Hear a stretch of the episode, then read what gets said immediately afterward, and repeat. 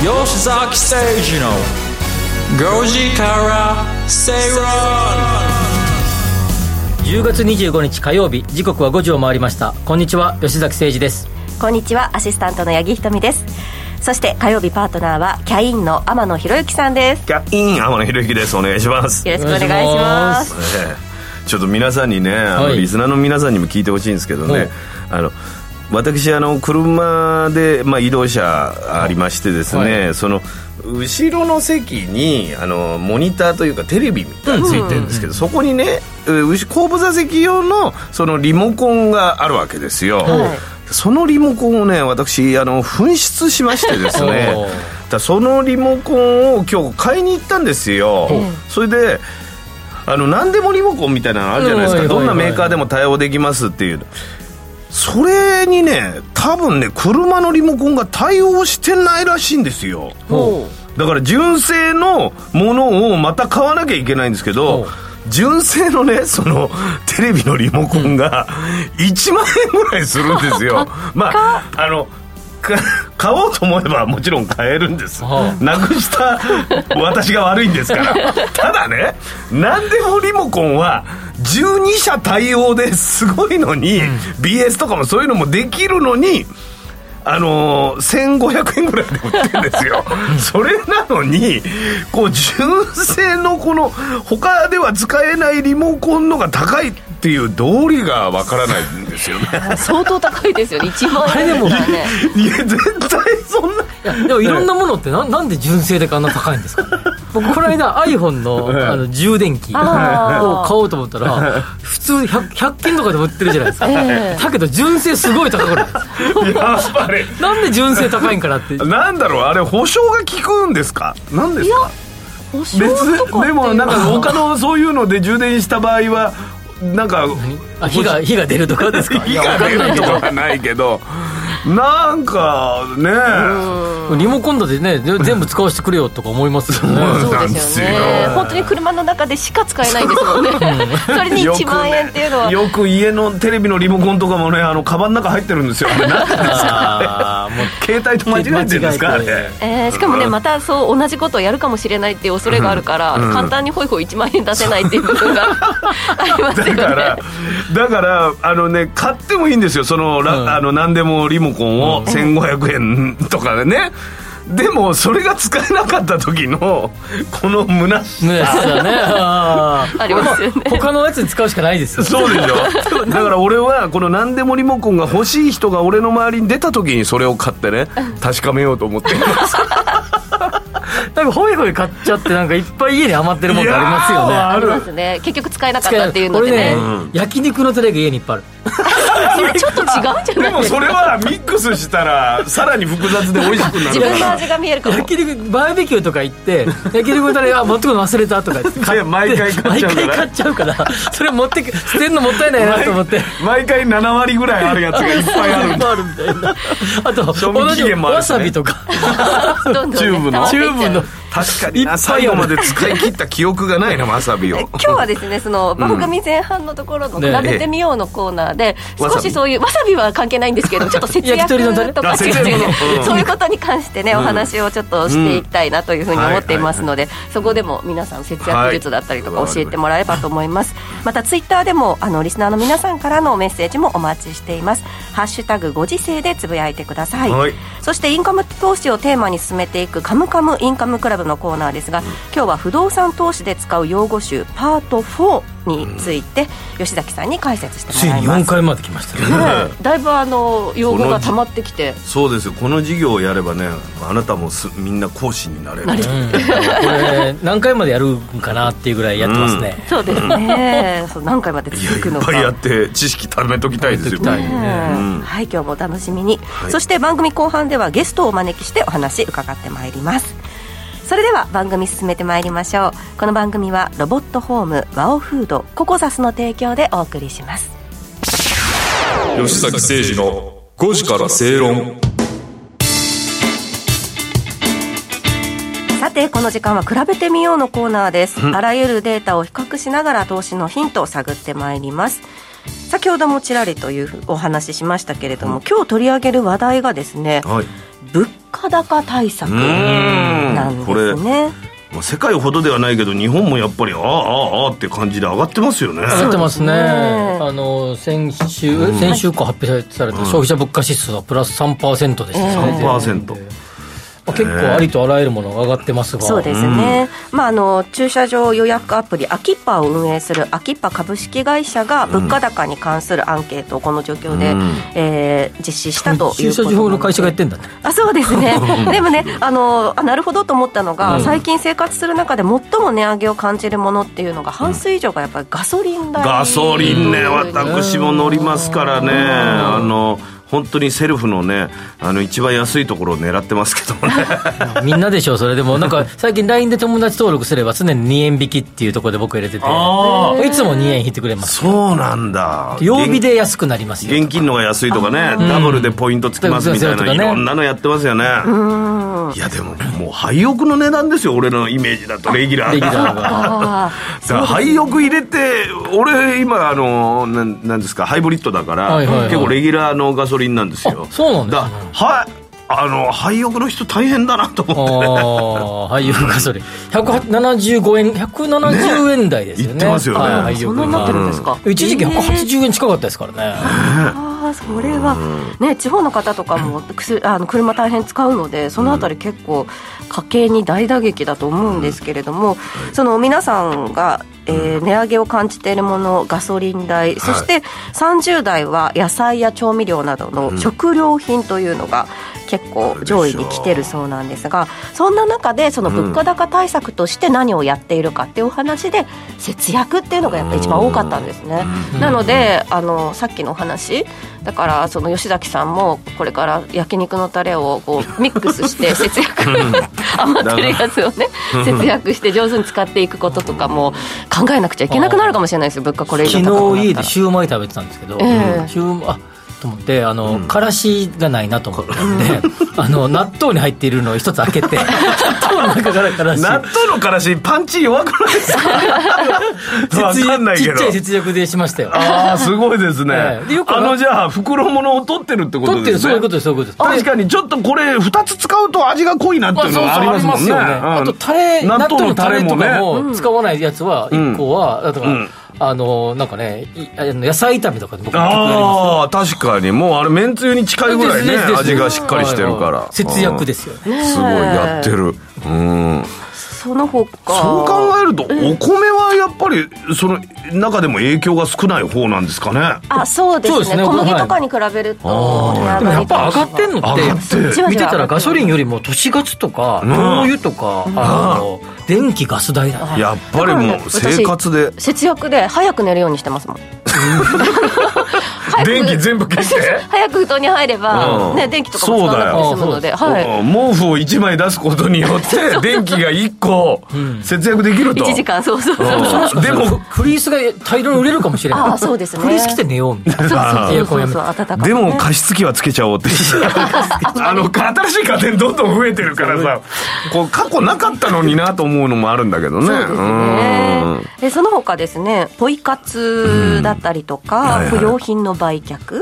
またアルバイトパートを増やすっていうそういう方々もいらっしゃるみたいでうんおー、はそうか、ね、皆さんいろいろ工夫されてるんですが、その物価高対策として今年以降始めたことの3位に投資が入ってきてる、おお3位にはい結構いいですね、そうなんですよねだからもうお金を動かすっていうことに皆さんが気づき始めたってことですか、うん働いてもらおうっていう貯金しといてもこれ増えないよと低金利だから、そうでますねあその時代は長く続いてますけれども、ねえやっとここに来てここに来て3位まで来たそうしかも気になるのが、はいその投資って答えた方で、ん男女比で見ると、女性の方が多いんですよねあだから女性の方がそのお金を増やすっていうことにちょっと積極的だっていう答えがこのアンケートからやっぱは見えてりきたっていう奥様が財布を預かるみたいなところがまだ 多いんでしょうかねそうするとななんかしらこのままにしといちゃいけないみたいな情報がいろいろ入ってくるとなんとかしなきゃっていうようなあとなんか、あの最近せあのせ最近というかこう10年15年ぐらいかないろんなところでせめておよ呼んでいただいて講演しますけど、はいは女性の方が聞きに来る方がすごい増えた記憶気がしますね以前はパラパラって感じでしたけど今結構女性の方いるなって感じですもんね、ああ昔ねやっぱり株とかってだ男性のイメージだったですよね日本だとね急に僕がかっこよくなったわけでもないので、多 分あの女性の方々が、多分投資する方が増えたのかなっていう感じがしますよね本。当ですかかっいこよやさが見つかっちゃったんじゃないですかそういうことだそういようことかねもう体体鍛えて るし玄米食べてるしそういうことああそういうね、はい女性がそろそろ目覚め始めていると、いや確かにね俺の周りでもね、なんかぼ僕がこういうねあの株とかそういうのをやってるっていうのが、まあ、知ってる人もいるわけじゃないですか、そうするとね「天野さん詳しいんですよね」って聞いてくる人が増えたような気がするあーさすがと投資芸人として。投資芸人でも何でもないんですけどね料理のが多かったのがね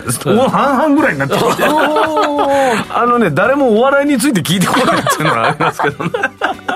うんでもそういうのがね、うんそうですね、今あだかのらリスナー肌さ感んで感じるようになってきましたよ、うんリスナーさんからそのメッセージで、やっぱりその同じく付属のタレうんを集めてらっしゃる方が結構いらっしゃるみたい、餃子のタレとかね、う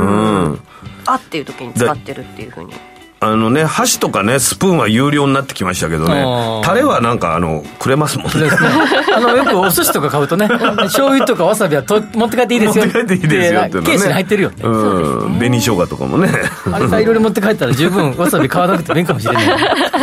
いや意外とお二人とも庶民的なんだなと思って庶民的ですよですよ。もうだって俺もうい二万家賃2万円でね向こう側が遊園で暮らしてた時代を思った らねやっぱりあれ、ホテルに行くと、ひげ剃り持って帰んないですか持って帰りますアメニティアメニねティね。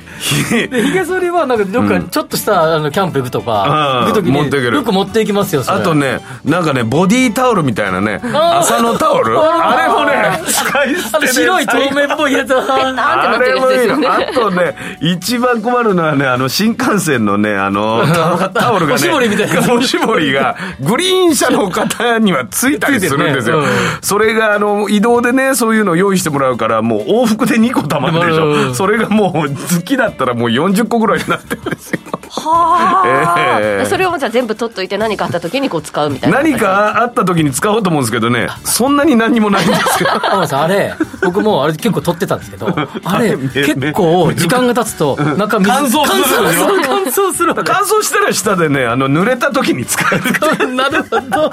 厚手の布巾みたいに多分メルカリで売れるかもしれない話が、これが、いちょっかとやめにてくださいせこい話ですカツカツの二人がやってるみたいになっちゃってるけどね。さっきね、と、あの、最近、旅行株や ね、航空株いい感じやんって話でしこてれたかのらに。投資するっていう時にねカツカツの話ばっか りそうですねでも吉崎さんと話合いますいや男性は出費を抑える傾向にあるっていうので私はどっちかというとこう仕事を増やして収入を増やそうっていう,、じゃあプラスの方ねだから世の中っていうかし政治家の皆さんはそうしてほしいと思ってる方でしいょやそうですねまあ経済その方が回るからねだっておお 金を貯められたらたまったもんじゃないってことですよねうんいやでも C2C ばっかりが、えー増えるとだから個人間取引がが増えると経済が回りませんからねあーそういうことかメルカリとかねそういうやつだからねそうだですねからそうかまあね、このあたりのその、バランスね物価高対策、そうですね、バランスももちろんですけれども、この、なんですかね、回答がどういうふうに変わっていくか、ね節約が、ポイ活って何ですかポイントを貯めるんですよ。そういうそうなんこですよとはいだからどうにかそのさっきのガソリンもそうだけどねやうち、で入れてもらうために業者の方は頑張ってるわけだからポイントをね二重付けできますみたいなことをねありますよねやってありまますすよねよね楽天ポイント貯めて、楽天経済圏であの買い物するとあか、ー僕もあのマイなんレージもねなんちゃらマラソンの時買いますよああの買い物マラソンみたいな時コンタクトなんてそれでしか買ったことないです よそれはだからポイント日10常倍品の全体に使うもの で、はいあのーセールやってくれるからそこを狙うんだもう 吉崎さんあ、意外と抑えてるんですね、皆さんね。 カツカツスペシャルやろうか、はいそうですね 俺のカツカツそういったあの節約術みたいなのも、ぜひね、また別のコーナーで、あるあぜるひ。今度やりましょう天野さんねひたすらそればっかりしゃべる俺からや結ろう構俺も負けない自信あるうんありますスーよパーの40%引きみたいなやつそうですねね2週ぐらいする時あるも ん俺そろそろ張り出したぞなんつっ張りて出すしぐパトロール行くとなんだせこいって思われるから余裕があってああああ今なんだ安いのかっていうじゃあこっちにしようかなちょっとおみたい芝お芝居なんかも入れながらやってんの誰も気にしてないんだけどいやそれでお二人2周してる間に売れちゃう時あってねあいつが買ったのかっていう時もありますうんでもなんかあの例えばサーモンとかもあの普通の身切り身よりもなんかあのアラの方が美味しかったりしないですかそうだから俺訳ありっていうワードで常に探していますちょっとね話がどんどんどんどん膨らんでいってしまって、どうでしょう夢があるでしょそうですねね こんなね大物芸人でもこんな節約してんだぞ と夢がありますよはい皆さんまた改めてこのコーナーやっていきたいと思います、えーお知らせの後カツはカツコーナーねカムカムインカムクラブのコーナーですカツカツじゃなかった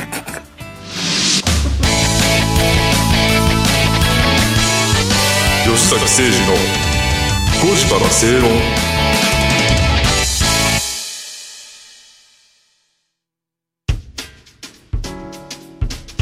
お聞きの放送は、ラジオ日経です。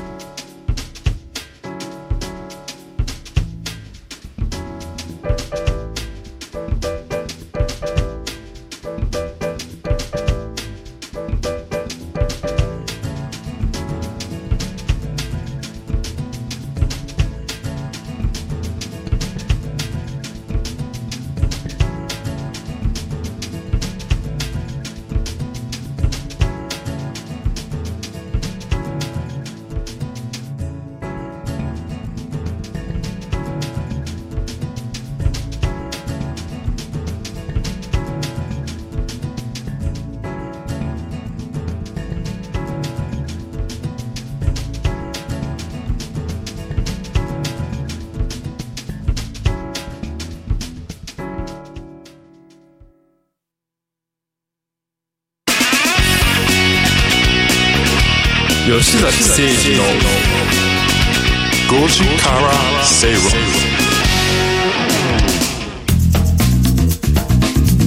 ラジオ日経吉崎誠二の5時から正論をお送りしています、もう天野さんがもうねそういう話をずっとするからさお疲れ復様活話をそうもう4畳半風呂なしのね話をねしてましたここからはもうちゃんと不動産投資についてうん風呂ありの話をね頑張ってそうカツカツじゃなくてカムカムインカカムムカクムイランブカムクラブの話をしそうなまんしょうです。は、はいいということで今日はですね、不動産投資で使う用語集パート4について吉崎さんに解説してもらいます。今日天野さんがですね、はい風呂なしのは2万円、ね、 2万円光熱費込み2万はい円の部屋に住んでいた天野さんに向けて、はい賃貸契約はいですねについてのお話をします、はい不動産投資をするってなると不動産あるその不動産物件のオーナーになるわけで、んまあそれを何も使ってなかったらですね、まあ、単なる、 えへ空間を持っているだけの人と。とといいううここととでですすので、ね誰かに貸さなければいけはないといはいはいはいなるとですねうん、えー賃借人ですね、借りてくれる人をですね、探して、探してえー住んでもらわなきゃいけないと。借りてくれるえーいうことをはしなきゃいけない、はいその時に、えー関係する言葉を、えー用語をですね今日、はい結構多めにお願いします8個ぐらい用意してきました、はいさすがは借りる側一つ目がですね賃貸借契約、まず最初に契約書を交わしますよね、借る借りる人貸す人の契約そうですね、はいがやりますね、まああのまあ、本来、細かく言うと、その前に重要事項説明っていうのがあって、まあ宅建業法35条に基づいた説明しなきゃいけない説明して、それを宅建士がですね、宅建士の証明書を見せた上で説明しなきゃいけないというルールありますあります、なんか免許みたいなので見すせね、ながら、ははいい、今はあの電子になりましたあのもうちょっと前で数ヶ月前までネッはトにもはい大丈夫なんですねそれでやってましたと、で、えーその後に賃貸借契約を結びますということです、まあ、これ、えー通常賃貸住宅の場合は、まあ、ざい大体2年契約が一般的ですね、あの更新が来るってことですはい、2年ごとに更はい新が来るということなんですが、まあ、3年っていう時もありますけど、まあ、2年がまあ一般的かなと一般思的いなます、 2年更新のイメージそれですが、最近の分譲マンションを賃貸で貸している、えー物件などは、定期、えー賃貸借契約を結ぶことが多いです。ほうほうほうえこれはですね、えー普通のですね、えー賃貸借契約を結んだ場合は、基本的にはですね、えー更新するのが一般的、あ更新することになってます、基本的には。はいはいはいつまり、まあ、もちろん、えー借りる側がですね、まあ、この家出ますっていうんだったら別ですけど、えーまあ、えー相当な理由がないない限限りりは貸す側は拒絶できないあってい出うふてうに出て行ってくださいって言えないんですね言えないっていうこと、まあ、いろんな理由があれば別ですよ、相当なそ理由のが側にちょっと有有利じゃないけど部があるわけですね、そういうふうな一応ルールになっているということです、でその、えーまあえー一般的な契約を普通借普通賃貸借契約と呼びますが、それに対して、えー定期、き期限を決めて、え3年とか2年とか決めて、2年間の間だけ契約を結びましょうという契約が定期借賃貸借契約です。そういうことかこれあのーマンション借りる時とかにちょっと見てると、家賃若干安いそうです、えっと若干え当然、先ほど言ったように、え定期借ずっ地権と、えー借りる権利がありませんので、ここで一回切れるっていうふうになってますので、はいある意味、ここで必ず、まあ、出ていってくれというふうに言われるわけですから、その分、家賃が、まあ、若干安めになっていますが。長期で海外に行く可能性がある人とかそういうパターンの人があ借れりですね、るってあことのですか分譲マンションを持っていて住んでいるんだけど、またマンション持ってますみたいな人が、えー転勤だとか海外で不利になりましたみたいな時に貸しているというような場合、で戻ってくる年にまたあ、ってでいすでうこす。とねはい、そういうことですね。うん僕ちなみに同じえー海外で、えー不倫された方の部屋に住んだことありますけども、えーきっちり3年で戻ってこられて、戻ってこられて 3年で、えー返したことがありますけども、はいはい基本的にはですね、えー契約期間が別に長さは自由です。5年の定期を結んでもいいし、まあ自由です。本人のねはいほ、あの貸す側の自由です貸す側のねえー借りる側の同意があれば OK ですが、ルールがあって、はい契約終了の少なくとも半年より半年前に言わなければいけないというルールになってますあそれはもうお互いその契約した時に知ってるんだけどもう一回通告しなくちゃいけないってこと、そうですそうですはいそうですあーあやっぱりこの3年だから出てってくださいよっていうことを言わなきゃいけないその時に、えー延長すしてもいいよっていうようにするとこともできるので,、できるあーえーやっぱり3年っていうふう最初結んだけれども、えーあと1年どうですかっていうこともでき個ます人の親さんは個人でやるわけですかそれでもを基本的にはですね、えーと賃貸物件管理会社やっぱりそこにに頼むこと頼のんがで、えー基本的にやります多いですかはいんで今の話で、えーふえー普通借ですね定期じゃないパターンの場合は、一般的には更新料っていうのを払います、はいはいえっとまあ、これ微妙な金お金なんですけどこれは海外とかではあんまりないこれはですね、まあ、ちょっとした微妙なお金でなんか何にも、そのまま住み続けるわけですから、そうです一よ応ね紙にですねサインはしますけど、そう何のお金やろうって何いのう金やろうって結構思う借りる側の人はみんな思思うってるそうでしょうね、はいあの敷金礼金と近い匂いがしままあ、すでねも敷金、礼金はじゃない、特に敷金は保証金の意味合いが強いですから、入退去あ入居者の方が家賃滞納とか、契約違反とか、あるいは、まあえー部屋をえーぐちゃぐちゃに汚したとそうですか、ね現状回復費のための保証として取っとくのがまあそれは敷金ですから理由としてはわかはいわかりますが、この更新料はなかなか微妙なお微妙金というふうに言われてます、だからね更新料払わなくちゃいけないからどうしようかなっていうふうな悩みそはこ聞いたでことあり選ますよね択ね、できるっていうのもあるけど、ね、例えば、えー2年で、えー家賃20万の物件に2年住んでで更新があれば、えー一体的更新料1か月分ですから、はいまあ、そうですよ20ね万ってことですから、20も読んでくるともうざっと1万円ぐらい1万弱ぐらいか8000円ぐらいが乗るってことですから20万円の賃料っていうのはそういうことか20万8000円の賃料ってことですからあーなるほ必ずど更新料が2年で出出ない限りは限ねりはそういうことですね、はい、というところも、えー押さえておいてもいいかもしれません更新のたびに家変える人もいるけどねちなちなみにですけどそうですね貸す側も更新料取られますからねえあそうなんですか取られることがありますからねあの要求請求してくる企業さんもありますでもう一つですね、えー今の話で賃貸管理をする会社っていうのと、あと賃貸借の契約で出てくる、えー他ではですね連帯保証人はいはい、これがですね、えー貸し、えー主の家賃滞納など債務いわゆる債務不履行と呼ばれる時に責任を負う方お母さんとかなってもらったりしてたんじゃないですかああそれってあのーほ必ずつけなきゃいけいなけいないという場合もあれば逆にですね、うん保証人はダメですっていう場合もあって、ん家賃保証会社をつけてくださいって、まあそれ会社あるいは保険会社みたいなもんですようんね、を入れてくださいっていう場合もあって特に高額な家賃の、えー例えば天野さんがね、はいはい住まれているのに100万200万みたい誰なが 誰がやねん節約王の天野さん が住まれてるような物件100万の家賃を肩代わりしてくれる保証人ってなかなかいないですよ、あー確かにはいまあ、事務朝日企画の社長とかね相当な大金持ちじゃな大金持いとちじゃねダメだっていうことですので、そうすると会社規模になってくるんだそういうところはい、それは保証会社、まあ、つまりまあ保険保険をかけてくださいという形になるのが一般般的だとえーいうことです。確かにね月100万の収入がなくなるわけですもんねねそれが滞ったらあとですね、えー賃貸斡旋会社、まあ、こういう言い方はしないことも多いですけど、まあ、賃貸会社、え街とかでよく駅前とかで、うんあーはい物件ペタペタ貼ってるありますありねますはいあれ賃貸斡旋会社と呼ばれるところで、斡旋専門のえー会社も結構あってですね、もうあの名前は言いませんけど、まあ、よく聞くような、えー駅前にいっぱいあるような、それは契約を結ぶっていうことじゃなくてただ斡旋をしてるだけなん斡ですか旋してまあ契約行為もしてくれますが、貸す側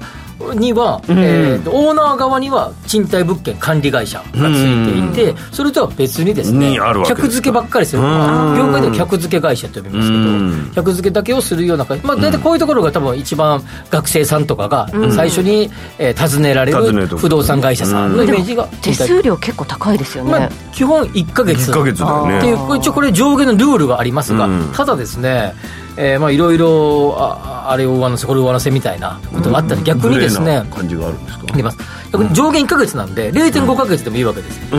逆にうちは0.5ヶ月にしますとってかいうのを言売りにしてやってもいいいわけですかこの保険に入ってくださいとかおお例えば結果学生さんとかが鍵がなくなった時に緊急で駆けつける保険に入ってくる、ありませんかとか、あなんか足し算していくと1ヶ月ぐらいやんみたいなやつも結構あったりして紐付けもあるわけですよねしたりしますということです。あと、えっ、と、管理費。はいはいはい教育費、これも多分払う方が多いと思いますが、まあ、家賃が10万円の物件で、まあにえーかっこえーか教育費2000円とかって書いてますけど、まあ、これは、えー共有部分ですね、エントランスとかですね、まあ、エレベーターとか、そういう部分の維持管理費のために使う費用とされてますが、まあ、実質家賃だよね。あそうです まねあプだからラスされてるわけだもん結ね局数もとかでは探す時もその、教育費込み込みでっていうので探しでますす、よね予算内でっていうまあ、形で、結果的にこうやって分けてますけど、まあ、事実上教育費はまあ家賃と家いう賃ふうに見てもいいんじゃないかなと思いますというあとさっきちょっと言いそ忘れれでて更ました新料も頭に入れとかないとい言っていけけなないいと、割り算してね、うんはいえっと、いちょっと言い忘れた礼金ね礼金ね礼金これもあの敷金礼金ってもうこれ、地域によって呼び方変わったりするんですけど、大阪とね東京でも違うでしょ違うんですよね、はいでまあ、東京では礼金と言いますけど、まあ、貸主にのお礼として借り主 が契約時に支払うこれ怪費しい用と、まあ、なんかあの用語、えー法律用語を見るとこんなことになってますけど、だから礼金0円敷金2か月分とかなんかこう、うまいこと配分してるのとか最近よくありますよ11ねうん11にしたりとかねはい、ありますね。礼金は返ってこない。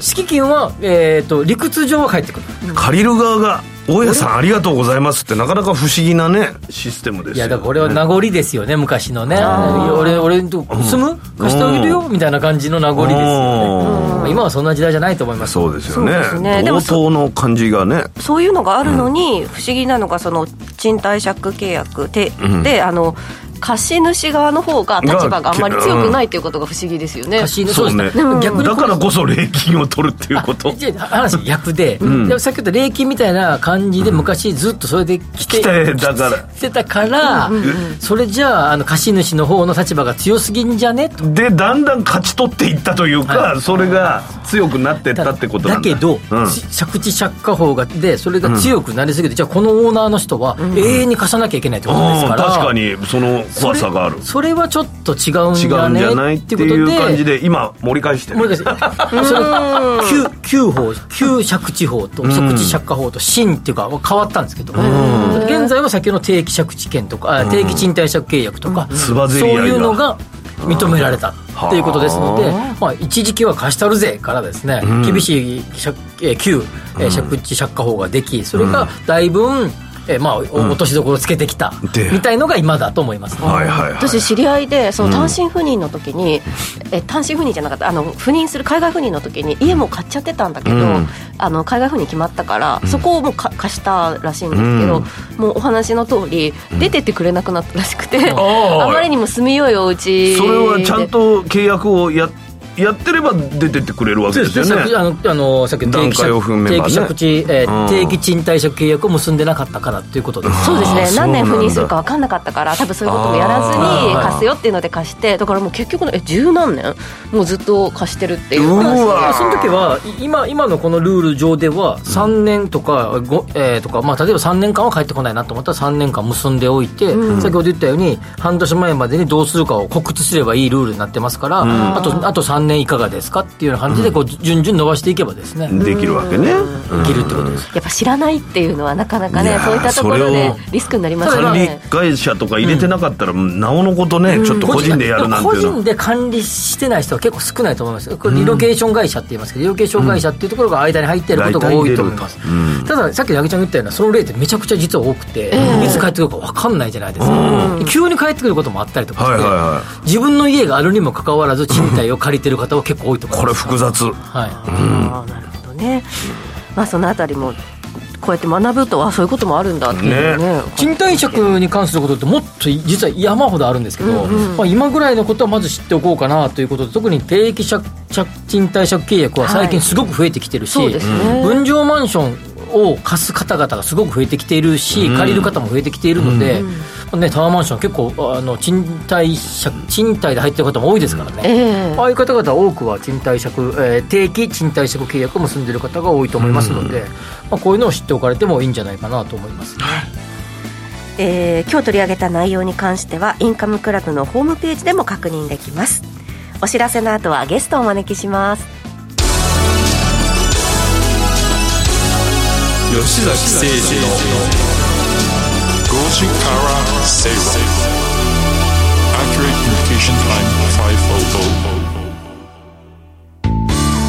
Accurate Communication oh Time 500不動産 DX を推進するロボットホームは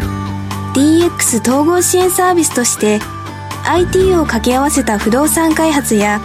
運用経験を活用した様々なサービスを展開していますその中でもレジデンスキットは不動産オーナー入居者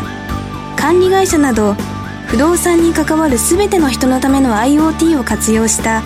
新しい形の賃貸経営プラットフォームです入居者には IoT を活用したスマートな暮らしとサービス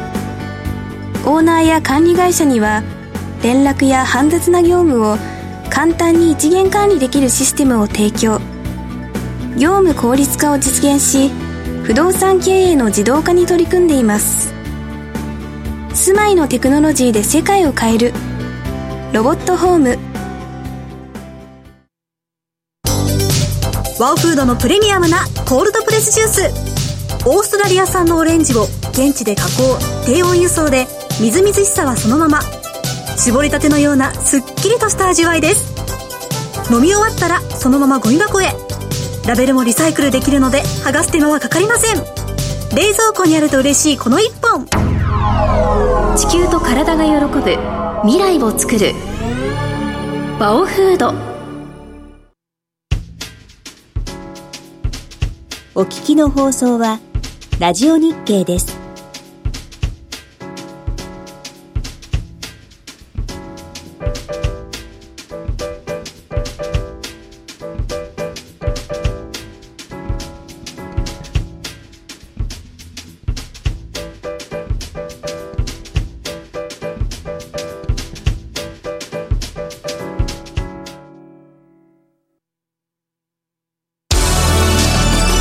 Accurate Communication Time 500吉崎誠二の5時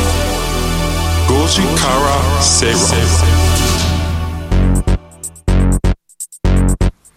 ラジオ日経吉崎誠二の5時から正論をお送りしています。火曜日のこの時間はゲストをお招きしてお話を伺っています。今日はですね、個人投資家の川崎ドルエモンさんをお招きしてお話を伺ってまいります。よろしくお願いします。アナマリアナリストと、えーして活動している川崎ドルエモンです。よろしくお願いします。よろしくお願いします。まあ、マニアですからね。アノマリーマニア。そうです。オタクです。オタオク。タク。ね、ごいね我々の手元に資料があるんですけれども数字ばっかりだすごいですね、なんかいやでも顕著に出てるところがね、はいあるんです結構ありよまねこういうのね、はい。これそのどういうふうにアノマリーというのをこう見ていってらっしゃるんでしょうか、はい。えっ、と、アノマリーとはですね、まあ、基本的なアノマリーっていうのは、理由がないけども、そうなりやすい と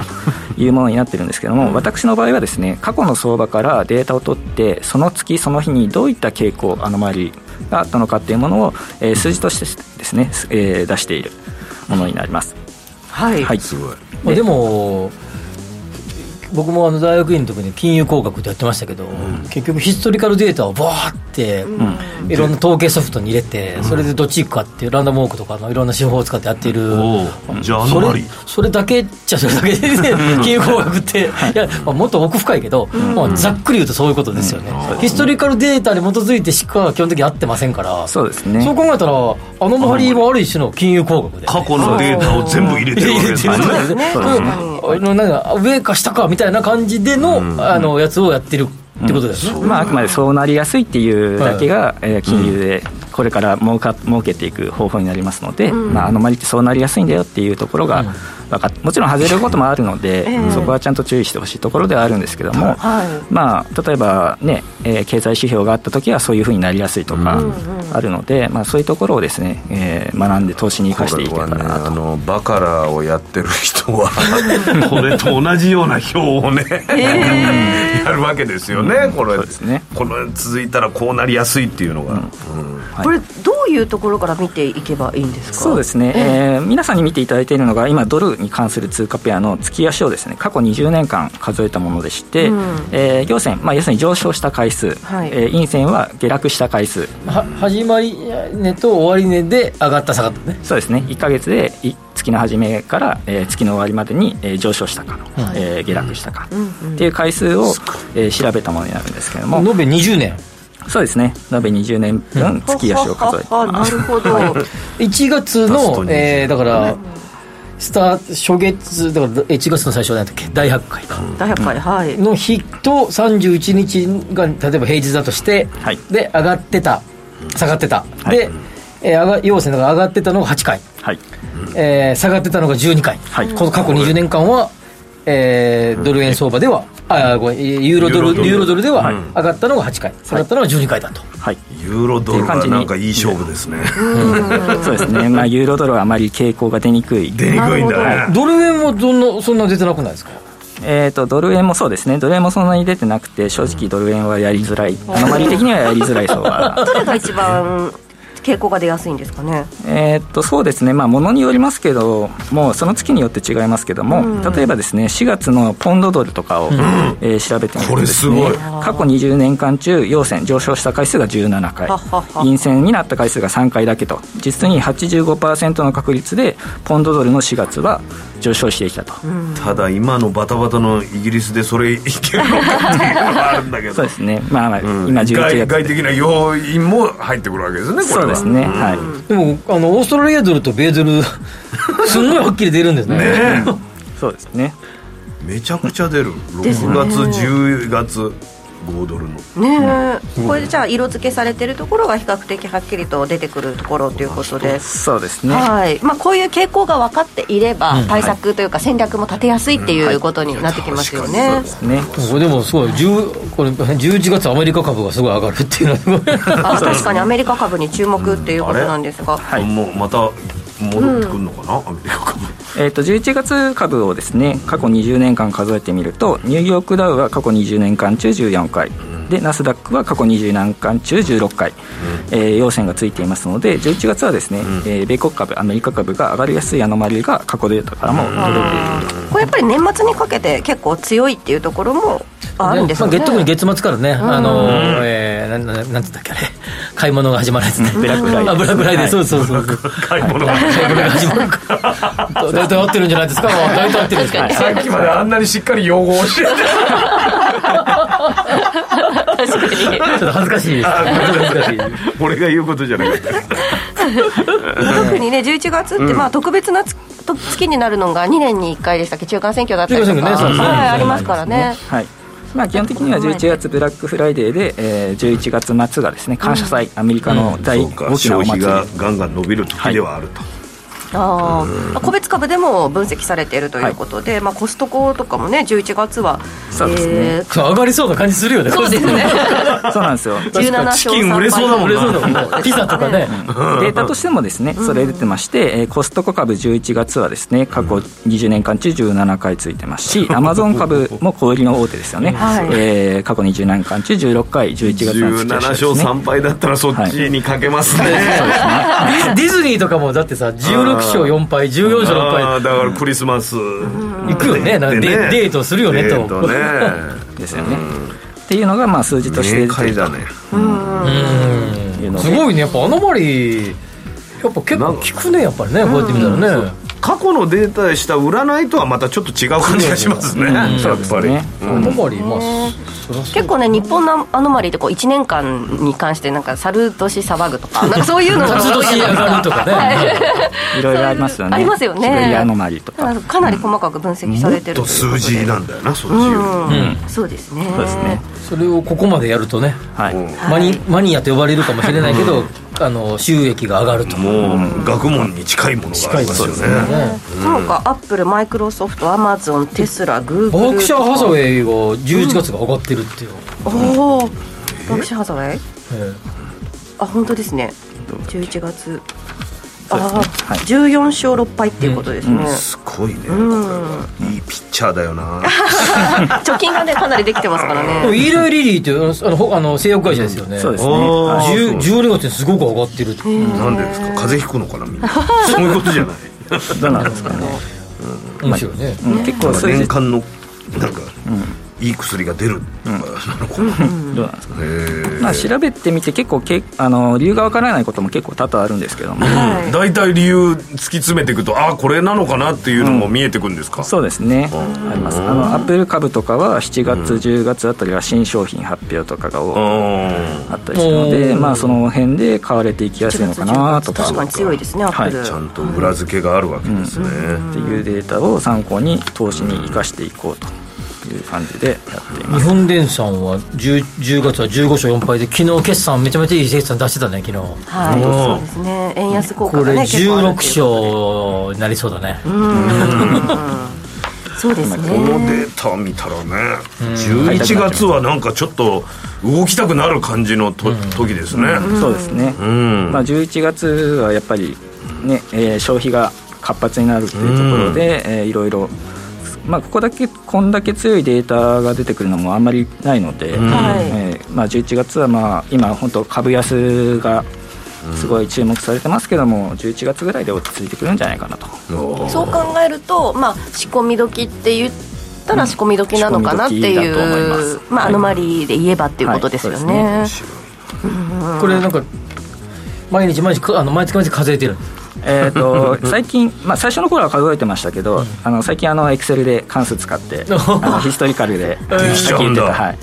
感じでもう自動で出せるようにアプリじゃないしてるソんでフトになってるんです ね最初の頃は半年ぐらいかけてポチポチ青あの陽線あの上昇すると赤色なんで、赤だから ポチ青だからポチみたいな感じで、えー、ずっそとやこってましたけど数え間違えたらデータの根幹に関わりますもんねそうですねだから相当慎重にされたと思いますけあのどぶっちゃけ間違えてましたでもじゃあこれ今そのエクセルのプログラムを自分で作ったんですかあ作りましたあのいろんな人に聞いて関数こうだよみたいな感じでへえそれドルエモンさん的にあのクレを俺にもコピーさせてくれって言ったらいくらぐらいで、そううーん非売品ですかねおードルエモンアプリにはできないですかそれでああののまあねやろうと思う ASP とかで貸したらいいんじゃないですか月8000円あで確かに確かにとか言って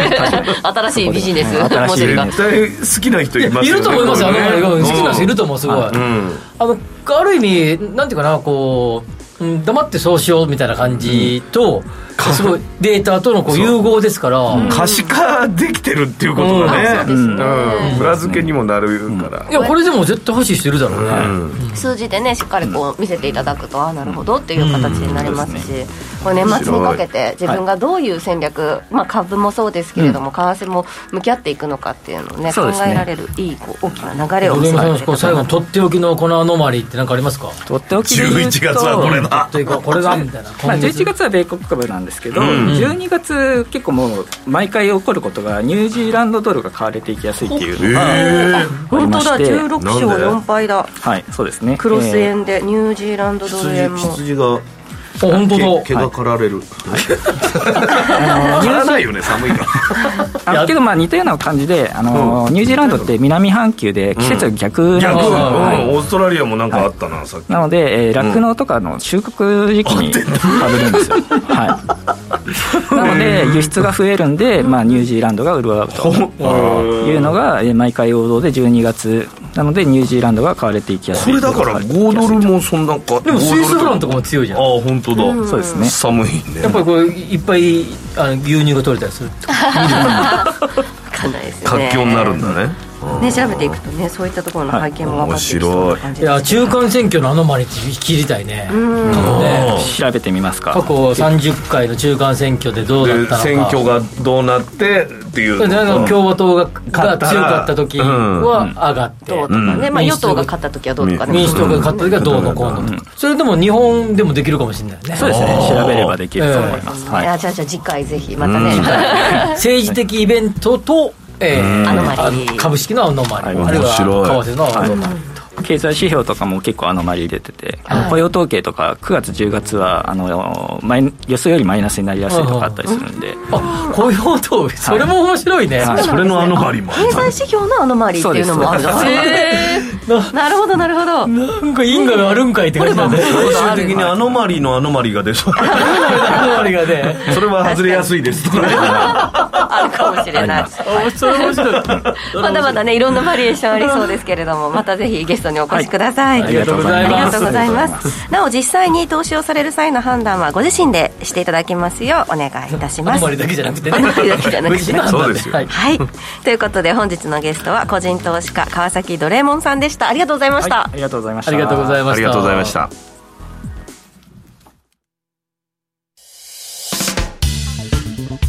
お聞きの放送はラジオ日経です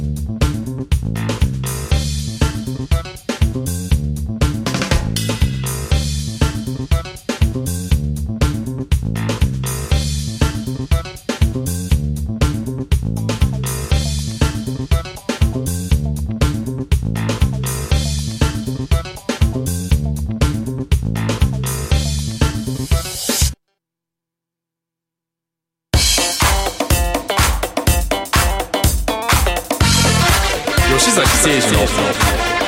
5時からスペイロン